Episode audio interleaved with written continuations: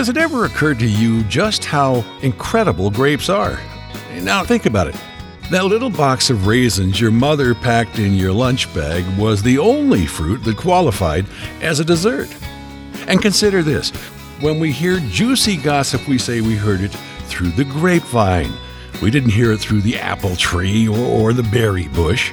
Grapes are so darn special that the grocery store expects us to snitch a few to ensure quality control. Try doing that with a banana or a pineapple. Admit it, every encounter you've ever had with grapes has been positive. That's why we created Grape Encounters, a place for adults to hang out and focus on the paramount achievement of grapedom delicious, irresistible wine. Wine brings people together, it starts conversations, it makes us happy. In fact, wherever there are grapes, there's gorgeous scenery, very cool people, and plenty of laughter. All that being said, let's bring out your guide for this journey the Wizard of Wine, the Gangster of Grape, David Wilson. I am sitting right now in a room. In front of me is a table, and on the table is this gigantic chunk of Parmesan cheese, prosciutto, beautiful bread, and I'm drinking some amazing wines from Centorame. And I'm about to talk to one of the owners and winemakers here, Lamberto Vannucci. Good? Good. You might wonder why I'm here. First of all, Italy is the number one wine producing country in the world. And we know a lot about Italian wines from other parts of the country. This area is a lot less known, really. Anyway, we are going to talk a little bit about this wonderful place because if you look out one window, you look at these beautiful snow capped mountains, and then you look out another window toward a river and the vineyards that are changing color. And I'll tell you, it's one of the most magical things you can possibly look at. And so we're going to now talk a little bit about this, but we're going to drink some wine, we're going to eat some cheese and we're just going to have a good time. But I want to welcome you. Thank you for having me here to this beautiful place. Thank you. So I'm going to get a little bit of history here. And I've got my trusty translator here too. And I want you to introduce yourself. Hello, everyone. Nice to meet you. My name is Marta. And I hope that I will do a good job for you guys. Okay, so the first thing we want to know is how this particular winery came to be because it's a beautiful place. It seems like it's been here forever, but it hasn't. Allora, sì, la, la cantina nasce nel, nel 2002. The winery started in 2002, but in the past they already have the family already owned the farm, so they were used to grow fruits. But in 2002 they decided to, to turn the production uh, in wineries, so they started to plant. And at the beginning they started with three hectares, so not such a big territory, and then year by year they decided to add more land and to dedicate it to the wine.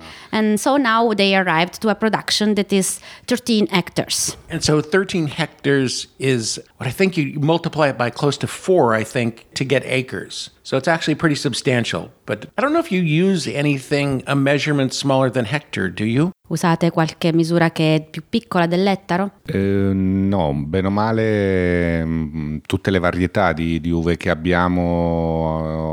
So for every different grape variety, they have at least one hectare. Apart from Passerina, that it's a smaller production, that it's something more than half an hectare, but usually one hectare is the minimum. So there's one thing that I wanted to ask you about the beginning of this winery because your father was an accountant and you almost followed in his footsteps, right?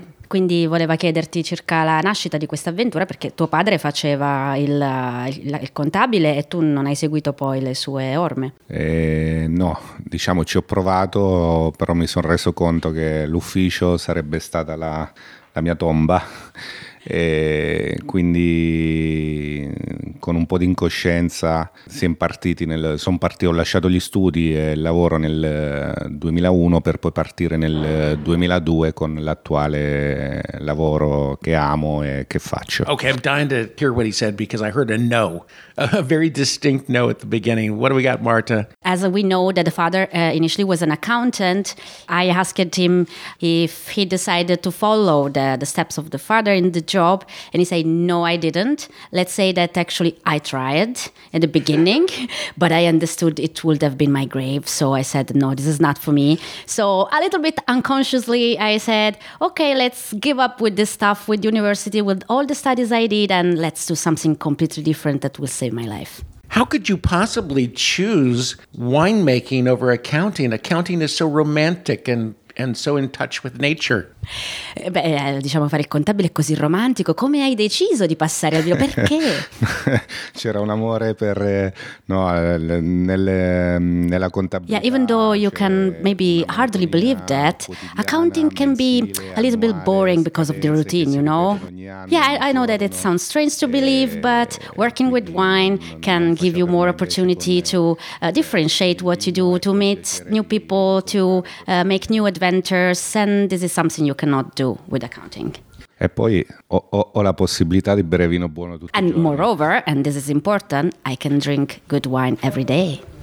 and you can just say that you're working. I, I want to talk about younger people getting into winemaking because there's been a lot of stories talking about France and the fact that the young people are moving away from wine. They're not drinking as much wine. they're drinking spirits, and they're not following in the family footsteps. Is there a movement in Italy toward younger winemakers? Are younger people getting into the business? Because he obviously did shortly after getting out of school. alla produzione di vino, al vino, un interesse cresciuto? Nel tuo caso sicuramente sì. Sì, eh, guarda, negli ultimi dieci anni mh, oltre a trovare dei giovani. Yes, I can say that in the last 10 years there is a movement of young people coming back to such kind of job in I mean on the countryside or like for for example in wine industry, oil industry, also one industries. So there is a trend, I can say that there is. So they are not only uh, starting to be uh, customers, so new customers, new consumers, but also producers. So yes, there is this trend in our region, I can say say that, and I'm quite happy about that because even though um, they followed a study path, they went to university, then they decide to go for this kind of job. Well, and you wouldn't want to be hanging out all day with old men. Too many old men, right? I have to ask a question about the beginning of your making wine. I want to know what the first wine, the first wine that you made was where you got to actually take the wine and pour a glass and taste your very first production. And how was it? Allora, la, la, prima bottiglia che ho prodotto um, veramente sono state una, due. Okay, so the first time I started with three kind of selection, three selection. Two were Montepulciano, uh, DOC, so the, the label was DOC because the Colline Teramane label was born in 2003, so one, uh, one year after my first production. Then it became a Colline Teramane uh, label. So the first time I did two Montepulciano red wine and a Trebbiano. The production of the Trebbiano was really small, 10 hectoliters. And to be honest, the first time we were wondering what are we going to do with this small amount of white wine, then we decided to go for it and to bottle it, the Trebbiano. And to be honest, it was a surprise because it was very good. So we decided to start the production in Tonneau. And let's say that the experience uh, paid because we had great satisfaction about that. So we're going to take a quick break here, but we're going to come back. We are sitting at Centorame, which is in the Abruzzo region of Italy, but specifically the town that we're in is kind of a uh, how do I say this? It's an annex of Atri, where I'm based right at the moment, and describe where we are right now. Yes, we are in Casoli. Casoli, as David said, it's a fraction of the municipality of Atri, and it's just might mean six or seven kilometers from the city center, from Atri. is in the countryside, and it's a quite independent village, but it's part of the territory of Atri. I'm going to tell you that I have tasted an enormous amount of wine already here. There was one bottle that was kind of like, well, well, it's it's not my favorite, but it was delicious, but it wasn't my favorite. But the thing is, every last wine that I've tasted has been outstanding. And that's a cool thing because then you can look for wines from this area and pretty much know that you're going to get great wines. And so I'm going to do my part to help popularize this area because it deserves it. And right now I'm drinking a Trebbiano de d'Abruzzo. It's absolutely delicious. And we are talking to Lamberto Vannucci at Centorame. So we're going to take a break right now. Maybe we can get Lamberto to pull out a red wine. We'll be back with more grape encounters coming to you from the Abruzzo region, and we're going to be bringing you a lot more content from this area because it really deserves the attention. We'll be back with more grape encounters after this.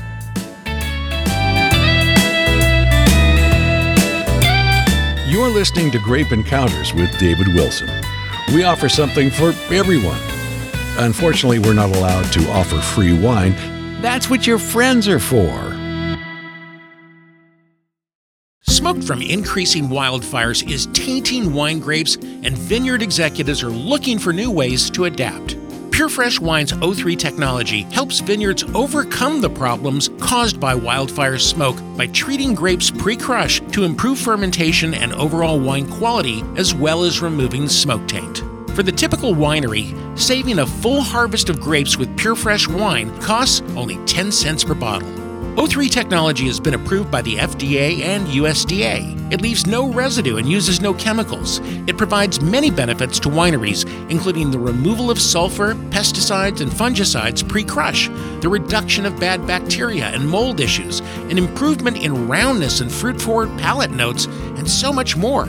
Most importantly, it safely and naturally breaks down smoke taint molecules to save grapes from damage. Rescue your harvest from smoke taint. Visit purefreshwine.com today.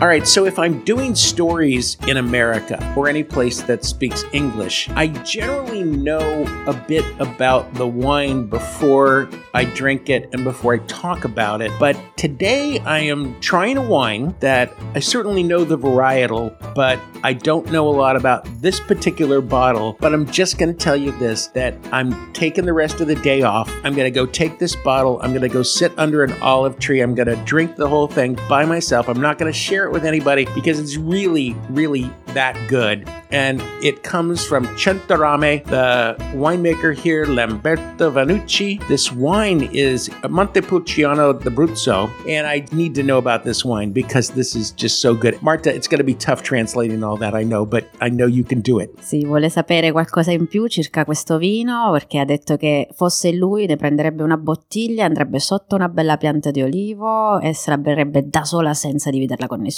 Si chiama quindi San Michele, eh, dici qualcosa di più? Allora sì, il, il San Michele non lo capisco perché le, è il mio Montepulciano preferito. Eh, su 10 bottiglie che porta a casa... Ok, he said that, to be honest, this is his favorite wine. And among, let's say that if he brought to house 10 bottles, for sure 8 bottles are for uh, of this kind of uh, wine because he love it. And he loved the way the Montepulciano tastes, so he, uh, he just wants to produce a very typical Montepulciano. He knows that maybe for the market a softer wine, a milder wine, maybe a sweeter wine could be better, but in his opinion, he doesn't want to change because if someone doesn't like the way the Montepulciano is, so very structured, very tannin, and quite strong, probably is the, the consumer that should change the wine. I'm going to be really, really frank. That bottle of wine right there is absolutely stunning. I guarantee you, anybody that I pour that wine for is going to flip out. That wine is just off the charts, and you shouldn't change anything about that. And I guarantee you, if you put a price on that wine of $85 in America, or even $100, I can sell it all day long, and I know it doesn't cost anywhere near that. At least I don't think so. Thank you. Uh, this is easy. Grazie. I saw a, light in his eyes, so I think that he agreed with, with, what you said. Well, he's a big, you know, almost tough looking guy, but I'm telling you, he was blushing when I was saying that, but that wine is really that good. And the thing that has been so interesting about this trip so far is that every place I've gone makes a Montepulciano and it's really considered to be a bargain wine. Uh, it's not an expensive wine, particularly, but they're so good here. I'm telling you, the people in Abruzzo are blowing it with this wine because this wine ought to be like three times or four times as expensive. Don't get me wrong. I'm glad that I don't have to pay a lot of money for this wine. But you know what? If you guys charged the right price for this wine, you'd have enough money to buy France. Il problema del Montepulciano è che ha avuto nel corso degli anni una DOC estesa su tutta la regione, quindi da, da Chieti al nord dell'Abruzzo esisteva solo He said that the problem was that in the past we only had the Montepulciano uh, DOC and so a certification that was the same from the north to the south of Abruzzo. All the production of Montepulciano went through the same certification and this brought the product to be the product to be not so much selected. I mean you can produce very good Montepulciano or not so good Montepulciano and they will anyway have the same certification. So this didn't help at all. Now things are changing because we are having certification uh, according to the particular area of the region, such, for example, the Colline Teramane, that is a very important, I mean, achievement for us, for, for us, the producers, because now we can uh, differentiate our products, we can give them the right identity, so also, of course, the right price to them, and this will lead probably to a better production, a high quality production, and it's something that is happening also in France, in other states. We are coming late, but we are arriving to do that. And I hope this will help to give the right, I mean, value to our wines. That's right on the money, I think. That's really what they need to do here because the wine is really that good. And I think it would be very interesting to put together a blind tasting. I wouldn't use sommeliers or people from the wine industry to judge. I would use very affluent wine consumers that would be less able to differentiate Brunello from a Montepulciano. And you would bring the really great wines from other regions in and do a blind tasting and bring the best of this area to that blind tasting. And I think the results would be astonishing. That's my suggestion. We're going to have to go in a second here, but ask him what he thinks about that. genere darebbe dei risultati molto sorprendenti. Tu cosa ne pensi? Eh, allora, noi eh, no, sarebbe sicuramente interessante. Noi tra, tra, amici è uno scherzo che ci siamo fatti diverse volte. Uh, you know, we did it actually with some friends. It's a joke that we used to do. So we were tasting different kind of very famous red wines, so like Barolo, etc. And without saying anything to the friends, we added very good Montepulciano wines, but that actually cost five times less than the other wines. And you know the surprise? The Montepulciano had nothing less than the others. That's exactly right. Ed è una, una, il, il, Montepulciano ha un'altra forza che ha questo, questo Another point of strength that Montepulciano has is that you can use it in a different, in a different way. I mean, you can make a great Montepulciano 100% wine, but you can also make a great Cerasuolo wine with Montepulciano. And moreover, the Montepulciano is a kind of grape that you can use to age wines even for 20 years and it will stay perfect. So you can really play well with Montepulciano. Montepulciano. We're going to have to move down the road now, but I do want to first ask if they welcome visitors here, could they get a tour? We took a tour a little while ago, and you know, I get to tour so many wineries, and so often it's sort of just the same thing. And it's not that I don't appreciate the tours, but you know, you see a lot of wineries and they start to look alike. This property is, oh my gosh, it just blew me away. And then we went into town, and that was really super cool because he's just right on the edge of town. But can people come here? What's the best time to come here? And does he have a website that we can send people to so they can learn more about Centorame.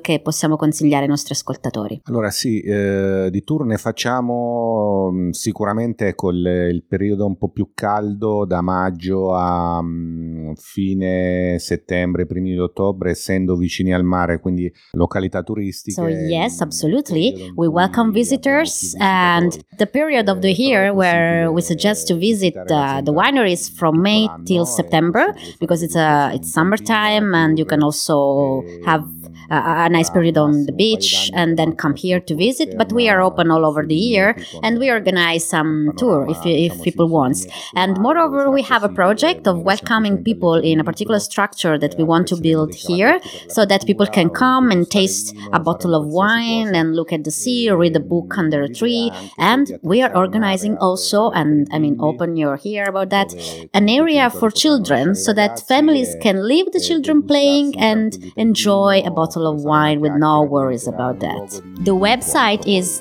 www.centorame.it. So visit us. So I, I, wish we could stay longer, but unfortunately we can't. We're going to have to move on down the road. I just really appreciate it, Lamberto, for having us here. Thanks for the tour. Thanks for the, the Parmesan cheese. Oh my gosh, that was so delicious. The Montepulciano was the star of the show for me today, and we're going to be back with more grape encounters right after this. I'm uh, Lamberto Vannucci of um, Centorame Winery, and stay tuned for more grape encounters. At MM Organics, we're surrounded by health nuts. That's because we're obsessed with lowering blood pressure, cholesterol, and the risk of cancer. We want to make weight loss easier and help you strengthen everything from your heart to your teeth, nails, and hair. Full disclosure those health nuts are actually dry farmed, heirloom, certified organic raw walnuts. Rich with essential vitamins and nutrients, they're vastly superior to other nuts. Imagine, walnuts can actually lower stress and boost your brain power. No wonder MM Organics customers are so darn smart. MMOrganics.com is where you'll find our uniquely irresistible raw walnuts, walnut butter, oil, and flour, sprouted flavored walnuts, and decadent fair trade chocolate covered walnuts, which pair beautifully with our legendary two horse port style wine.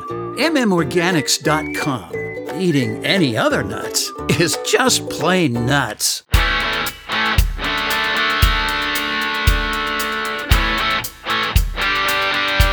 Are you following Grape Encounters on social media yet? You're not? Well, you should be. It's the best way to hear the latest, juiciest, unfiltered wine stories. It's also the single best way to keep our unpretentious, decidedly different wine conversations going strong. We're on Instagram and Twitter at Grape Encounters. For tons of content on Facebook, you'll want to join our Grape Encounters Radio group page. Or if LinkedIn is more your thing, connect with me by typing Grape Encounters Radio or Grape Encounters David in the search bar. Here's the deal the more you click, the more I'll pour.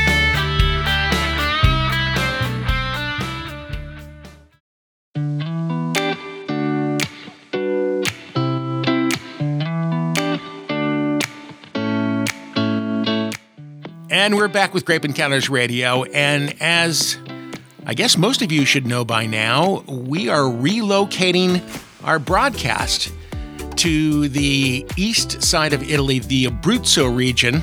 And we're doing this because we have been sequestered for such a long time and unable to get out in the field as much, well, really at all, over the past nearly two years. And we did a story about guess it was about eight weeks to 10 weeks into the shelter in place orders.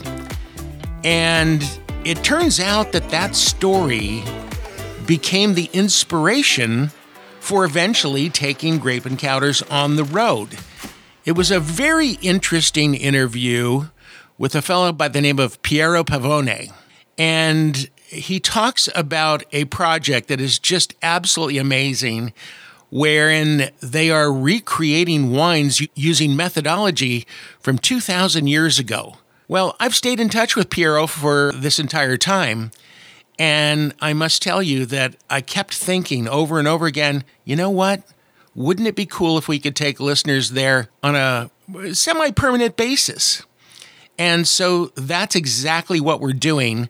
But I thought it might be fun to finish up today's show with a repeat of that first interview with Piero so you get a better idea about why this was so intriguing to me. So, without further ado, let's jump into that right now. Today, I'm taking you all the way to Italy. To talk about a really interesting project that I found out about. It is called Vinum Hadrianum. And this is the brainchild of Piero Pavone. And Piero, welcome. Thank you. Thanks a lot. It's nice to have you on. Let's get a little sense of where we're talking to you from. Now, you're on the Adriatic side of Italy, correct? Exactly. Due east from Rome, but on the other side of the country, correct? Yeah, it's about two hours driving from Rome, but it's on the other side, so Adriatic Sea. The town is about uh, 10 minutes from the sea, but uh, it's uh, at uh, 400 high meters in a very wonderful hills. Now, from the looks of things, this is a place that is not heavily populated, right? This is out in the country. Yes, exactly. It's a small region. Population is less than a million, and of course, the uh, the location is uh, a little bit uh, far from the big city, but uh, somehow has lots of tradition in agriculture. The project of Vinum Hadrianum started with a group of people that uh, know about the history and you know our traditions. And so basically it's um, it's the project to make revival what uh, uh, we have done during the roman age. Uh, we are talking about more than 2000 years ago. Wow. When, uh, yeah when the wines became very popular during uh, the roman empire. And the wine produced in these regions became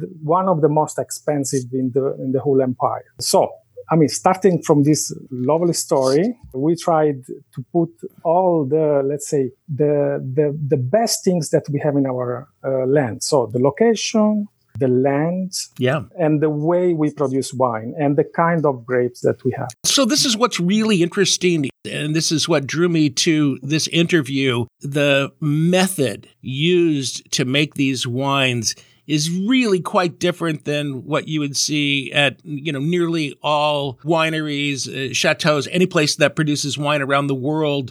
You're using an ancient style of amphora, which Amphora? is very very interesting. But but even before we get into that, let's talk about grape varietals. So are the varietals that you're using varietals that would have been around 2000 years ago? This is the most complicated things because we know the names of the grapes at that time. We know the grapes of uh, the last two, three hundred years, but we don't know what happened in between. So there is for sure something similar that at that time used to be. But you know, with 2000, 2000 years, it's quite impossible to have the confirmation that uh, the actual, for example, Montepulciano was the grapes used during the Roman Empire or the actual, let's say, Corino or Trebbiano used to be the white wine at that time. But probably there are something because they are unique in our region, in, in a few regions. They come Yeah. from few regions. So also what is described by the ancient writer about our wine that was aged for a long time, probably this, this is the same characteristic that we'll find again in the Montepulciano. And uh, also the Montepulciano is a wine that can be long macerated. And this used to be the styles that they used to make. You know, put the maceration inside the amphora and let be in maceration for three or four months. So these wines will never see a wooden barrel. Is that correct? No, we said uh, the grapes need to, the, the trees, the vineyards need to grow from the clay and need to finish to the clay. So the land is made by mainly clay and the amphora is made by the same clay. So, Okay, so so this is really fascinating because the amphora, first of all, these are quite large. They would hold about how much wine, would you say? Uh, well, 1000 liter, the average is, then you can have smaller or bigger, never. I mean, But then the, the clay that is used to make these vessels is the exact same clay that the Uh, okay, we, we have um, the, the territory is the same. Then we Okay, cannot say yeah. that is the same where we have the grapes. Of course, it's, that's impossible. But it's the same territory. So we are talking about the, the place where we are producing amphora is in um, an old town, very famous for ceramics, which is called Castelli.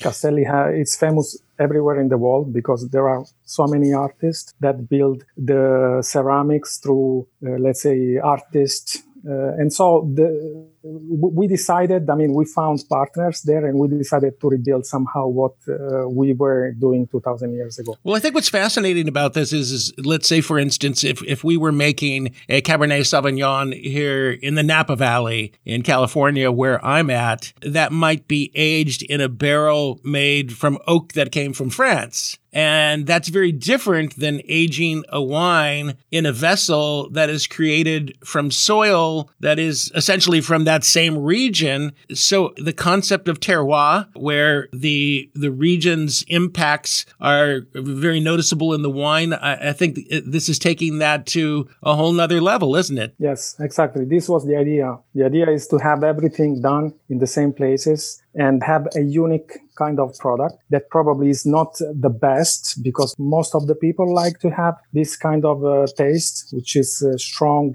and full of uh, tannins, no, sometimes. Yes. And sometimes, the, for example, the white looks a little bit orange. No, it's similar to the Georgian wine. Right, very, yes. So it's not for everyone, but the, there is a, a, good maybe percentage of people that love to try these things. And for sure we are. So is history why you've taken this project on? Are you a history lover? Of course, yes, but it's a combination because okay. I think the position that we select, we found the, the best vineyards and they are in the best position because they have the perfect sun, the perfect height, the perfect water, the perfect land. So everything is a combination of things. Of course, history, but it's not just history. There is real, the, uh, the best grapes that we have in the territory. And then, of course, after the way we produce wine is trying to reach the best, let's say, solution to have something that is borderline. Because when you do this kind of uh, long maceration with oxygen, because the amphora also give lots of oxygen, you need to make research continuously, you know?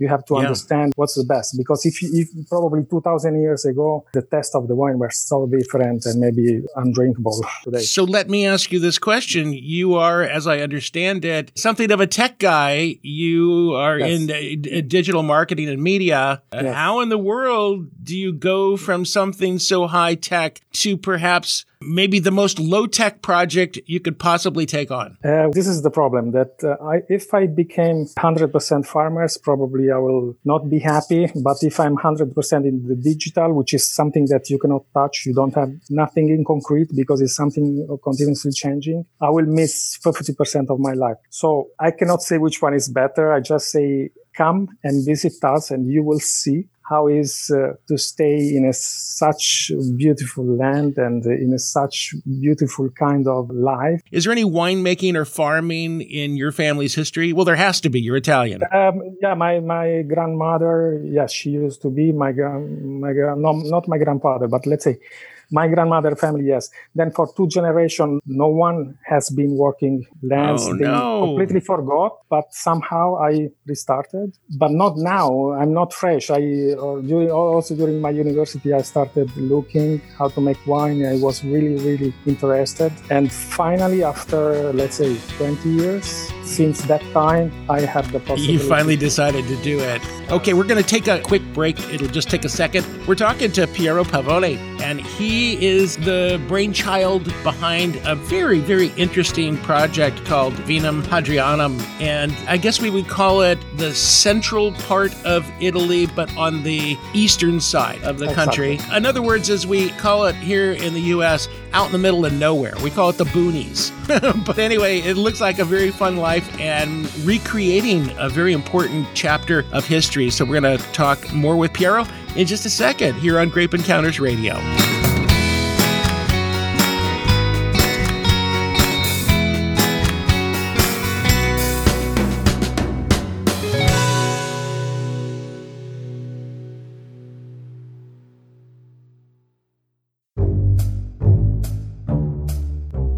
Welcome to Total Wine and More, a wonderland for wine, spirits, and beer lovers. No matter what's on your holiday table, we have the wine and the savings to match. Pop open some bubbly as guests gather around. Pair baked ham with Cabernet for some tasty magic. Turkey and stuffing plays nicely with Pinot Noir.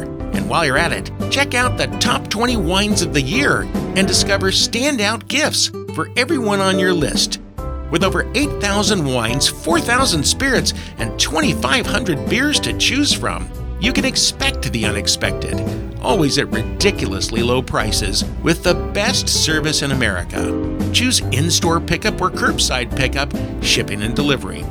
Explore more in store, online at TotalWine.com, or on the app.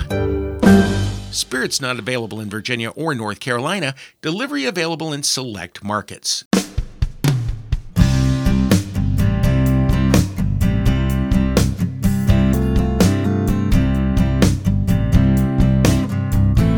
All right, back with Grape Encounters Radio, and I'm making a list, and it's a very long list of places that I want to go visit when I am allowed to leave my home and my studio. And one of those places would be in Italy. I am getting to know a bit more today about a really interesting winemaking project, Vinum Hadrianum, and it is the brainchild of Piero Pavone. And if you go to Rome and you travel about two hours east, you'll be near the Adriatic Sea and a very, very interesting region, very rich with history. Let's talk about the crus of ancient times there. There were what, six or seven of them? Is that correct? Yeah, I mean, it, mm, there are different writers, so it's quite impossible to mention all of them. But if we consider what Diocletian Emperor said, he put the list of the most expensive one. We are talking about three or four, and for sure one of these was the Hadrianum because it's in the Picenum area. So then it depends. If we collect all the one mentioned, probably there sh- should be seven of them. Historically, the Roman has not been the, the first one to produce one, of course. There are probably yeah. Georgian that started 3,000, 4,000 years before the Roman. But the Roman were very, very focused on the quality of the wine. And right. they were, they, they have been the first one to let the wine uh, stay longer aging, no? Uh, yeah. So that's why they give different prices to the quality of the wine. So let me ask you about the aging for a moment. The wines are fermented and aged in these large amphoras, and they're made Six. out of clay. For Americans that are not familiar with this, it's like a giant vessel, a vase, maybe we might call exactly. it. But we don't use them very much here in winemaking, although it's making a comeback here in the States slowly but surely. But now the wine will stay, Piero, for how long in the amphora before it's bottled? Every year is different, but uh, let's say an average is that you can keep six months or let's say between four and six months with the skins. So do the maceration. Wow. And then you keep another six months there it's less than than a, than a barrel because the quantity of oxygen is uh, is usually is more. And then you have different kind of uh, you have also amphora that uh, are uh, you know the the most uh, let's say modern ones that can keep for longer. But in general you should not keep more than than one years and then you can bottle. And then it depends on the grapes. Uh, the montepulciano it's perfect in this way. And the same the pecorino that we have is is, is, is fine in this way. But then if you use a cabernet or you use another grapes honestly i have no idea. It depends. Every grape has his own period. So when did when did you personally begin making your first wines? Uh, it was. Uh, I still have a bottle, 1997. 1997. Okay. No, nine. Sorry, the bottle is 1997, but the first one was 1994. 94. But and, no more. And that was was that just a hobby at that time for you? Yeah, it was was a hobby. Was a hobby. Uh, small production, like uh, maybe 500 bottles, but I was taking the care, like you know, uh, uh you know, making, uh, asking, uh, trying to reach the best quality, the best grapes. At the time, I used to buy grapes. Of course, I didn't have a right. my, my land. So that was my first experience. Then, of course, I had to stop for more than 10 years and now I'm back to. Yeah, you had to make a living. Yes. Right. So, what do your friends think about uh, you reviving history and, and taking on these very old methods of making wine? Do they think you're crazy or are people like who, excited yeah, about this, this bringing this back? The one that uh, is uh, helping me, of course, in the land, uh, he thinks that I'm crazy. Uh, first of yeah. all, yeah, first of all, because I changed completely the way I'm putting the new vineyards. You know, I'm trying to change a little bit to try to restore what we used to do a long time ago. You know, they used to go more on the quantity, not on the quality. So somehow uh, it's a kind of revolution. But my friends, they helped me a lot. That's so nice. in general, uh, I mean, they really believe in this project. You you put them to to work out there. What is your first vintage in in a bottle? What year is that? The, this new project started in uh, 2018. Yeah. So what you're what you're bottling now is is the the first release. Is that correct? Yes. Uh, yes, 18. Are you excited? It will, be, it will be less than 10,000 bottles. So the production will, I don't think I'm going to reach more than uh, 50 or 100,000 bottles. So uh, I want to keep a small production, but very, very uh, good. You will set one bottle aside for your friend David, right? Oh, that's, that, that's, that's yes. me, right? yes. uh, okay. Hey, very quickly, we only have like a minute left, and I'm, I'm sorry, we're going to catch up with you a little bit later on as soon as I get my bottle so that we can taste it together. And I promise you, I'm going to come out there and visit you sometime. But tell me briefly in Italy, you had a very, very, very terrible time with the COVID 19 virus. How are things now? Now, I mean, uh, I, I, see it looks uh, it looks gone, even if it's not, because just two days ago in the north they had the new cases, you know, that uh, scared us a little bit. But when you look the numbers, we are talking about really few cases. So the the worst has passed. Oh, that's great. That's great. For us, was very bad because we were after China, we were the first one who from day one to day two we changed completely the life. Uh, and so it was really dramatic. March April somehow uh, it was okay, and now I think uh, everyone is feeling a little bit so get, getting happy. getting yes. back getting back to normal again. Yes. Okay, yes. and then uh, my last and most important question to you, Piero, is if I had a bottle of your wine here today, and by the mm-hmm. way, I forgot to tell you that I'm half Italiano. Okay, my mother. Oh, fantastic! Uh, my, my, mother's uh, name, uh, family name, Scaccianoce, right? To to, to, to break to break nuts, right? break nuts. Yes. Yeah, exactly. Which is more true than you realize. So, if I was going to cook a meal to go with the wine, what would be the perfect thing for me to create? for, okay, which one? The Montepulciano, the white or the? Yeah, yeah, the Montepulciano. The Montepulciano, you need to have uh, meat meat beef done in the oven with the, the, the kind of brassato. I don't know. Uh, yeah, no, I know. Yeah. Okay, so just roasted in we, the roasted in the yeah, oven. We have a wonderful dish here in Abruzzo which is called arrosticini. Arrosticini is small sticks with small uh, pieces of meat that are amazing, and uh, you can. This is maybe the best dishes that. I will have to look that up. Okay. Well, listen. I'm afraid that that's all the time that we have, at least for this subject. I sure appreciate you coming on with me, and and also I'm glad that you reached out to me me too because it was so nice to hear from you. And then got to look at your project and it just looks so interesting. And it's neat to see somebody who's a high tech guy uh, who has a, a, great love for things that are simple and old and historic. That's wonderful. Thanks a lot. Thanks so much. You're, you're very welcome. Okay, so if anybody wants more information, you can go to the website. It's vinumhadrianum.com. Exactly. So it's spelled this way it's V I N U M H A D R I A N U M. And that's where you find more information on the project. I appreciate it so much, Pierre. We're going to check back with you at a later time. So appreciate you coming on. Stay safe where you are at. All right, that's going to do it for Grape Encounters this week. We are going to just have so much fun in the coming weeks. We've got a, a very special interview next week with one of the editors of Wine Spectator magazine. And then um, you're going to hear our show with a little different accent for a long while as we host our broadcast in the Abruzzo region of Italy. So stay tuned. You don't want to miss a single episode in the coming months. Thanks for listening. We'll see you next week.